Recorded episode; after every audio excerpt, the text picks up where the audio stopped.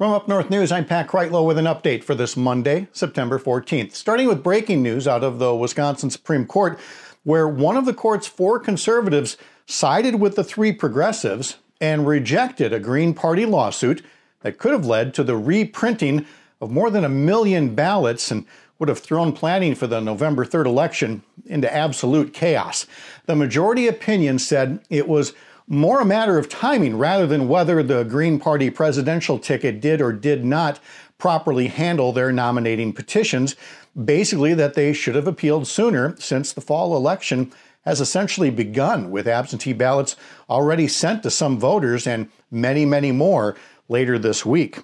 So that gives us an opportunity to invite you to check out our website over at upnorthnewswi.com. We have stories about getting an absentee ballot or registering to vote or finding your polling place and so on.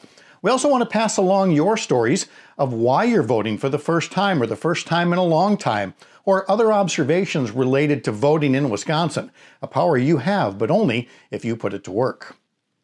Now, our daily coronavirus update. Usually, the daily reports on Sundays and Mondays are very low. That was not the case this weekend when the state saw a new single day record for new COVID 19 cases, nearly 1,600, as some campuses continue to show a surge in new infections.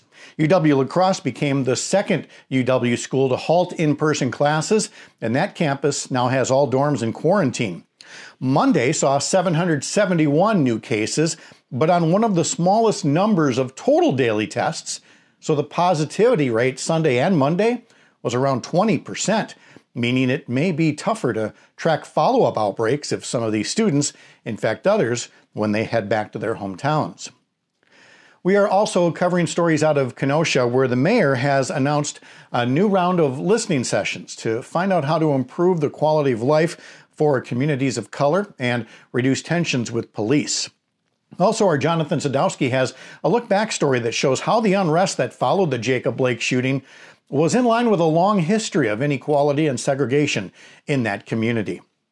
And we'll close today with comments from Wisconsin Senator Ron Johnson about how President Trump was nominated for a Nobel Peace Prize. The nomination, we should note, came from an anti immigrant Norwegian lawmaker. And Johnson, noting that Trump had also been nominated two years ago, said he thinks Trump deserves to win at least one, if not more, Nobel Peace Prizes.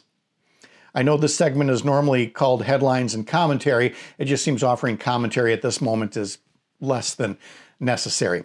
So we have plenty of news coverage and more serious stories over at upnorthnewswi.com, upnorthnewswi on your social media feeds. From the editor's desk, I'm Pat Kreitlow.